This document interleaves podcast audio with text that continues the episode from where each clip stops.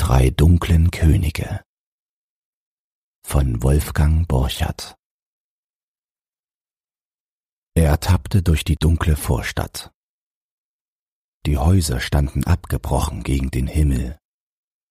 Der Mond fehlte, und das Pflaster war erschrocken über den späten Schritt. Dann fand er eine alte Planke.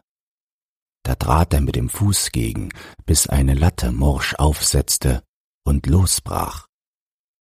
Das Holz roch mürbe und süß. Durch die dunkle Vorstadt tappte er zurück. Sterne waren nicht da.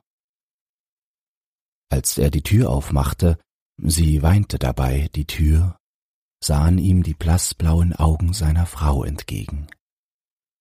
Sie kamen aus einem müden Gesicht. Ihr Atem hing weiß im Zimmer. So kalt war es.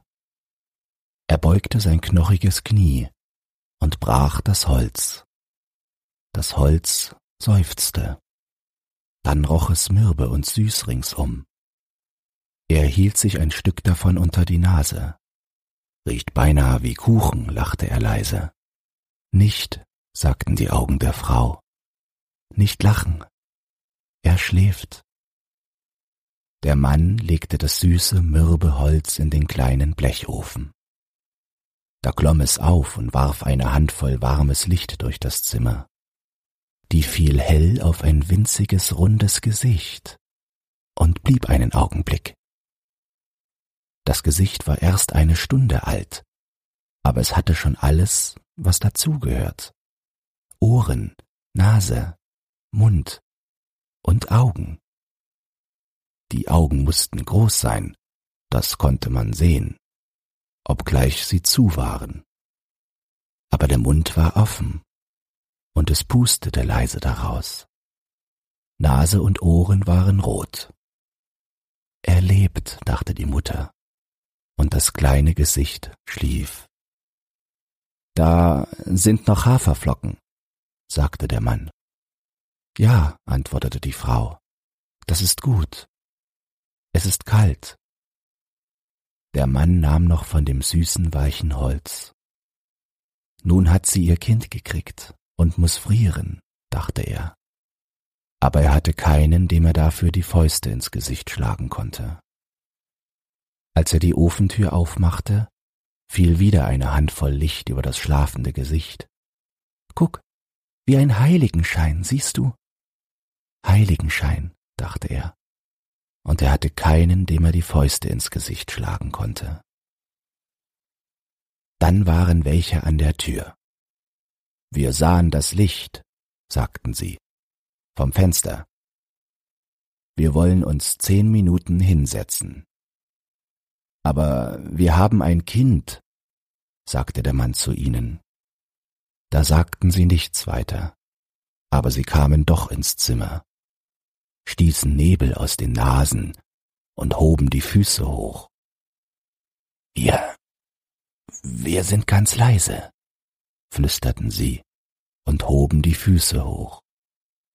Dann fiel das Licht auf sie. Drei waren es, in drei alten Uniformen. Einer hatte einen Pappkarton, einer einen Sack, und der dritte hatte keine Hände. Erfroren, sagte er und hielt die Stümpfe hoch. Dann drehte er dem Mann die Manteltasche hin. Tabak war darin und dünnes Papier. Sie drehten Zigaretten. Aber die Frau sagte, nicht, das Kind. Da gingen die vier vor die Tür, und ihre Zigaretten waren vier Punkte in der Nacht. Der eine hatte dicke umwickelte Füße, er nahm ein Stück Holz aus seinem Sack. Ein Esel, sagte er. Ich habe sieben Monate daran geschnitzt. Für das Kind. Das sagte er und gab es dem Mann. Was ist mit den Füßen? fragte der Mann. Wasser, sagte der Eselschnitzer. Vom Hunger. Und der andere, der dritte? fragte der Mann und befühlte im Dunkeln den Esel. Der dritte zitterte in seiner Uniform. Oh, nichts, wisperte er. Das sind nur die Nerven. Man hat eben zu viel Angst gehabt. Dann traten sie die Zigaretten aus und gingen wieder hinein. Sie hoben die Füße hoch und sahen auf das kleine, schlafende Gesicht. Der Zitternde nahm aus seinem Pappkarton zwei gelbe Bonbons und sagte dazu, für die Frau sind die.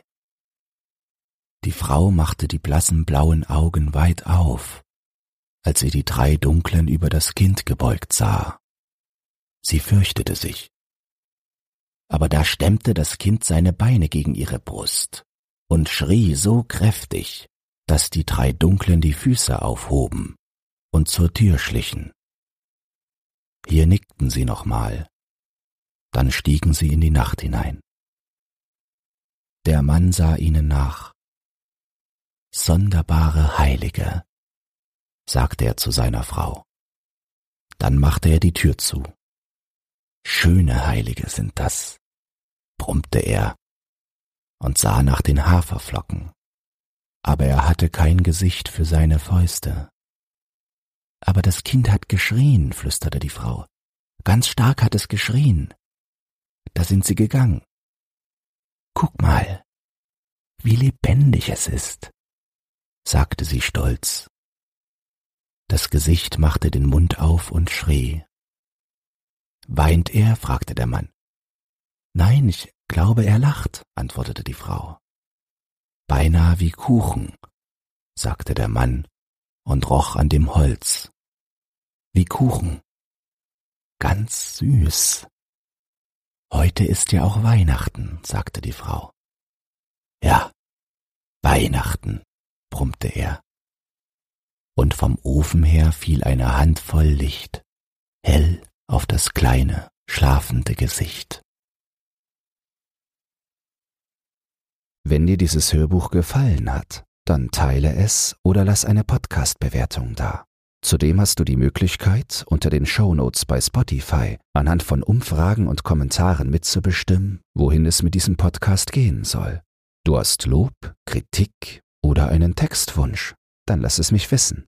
Doch nun viel Spaß beim nächsten Hörbuch und eine geruhsame Nacht.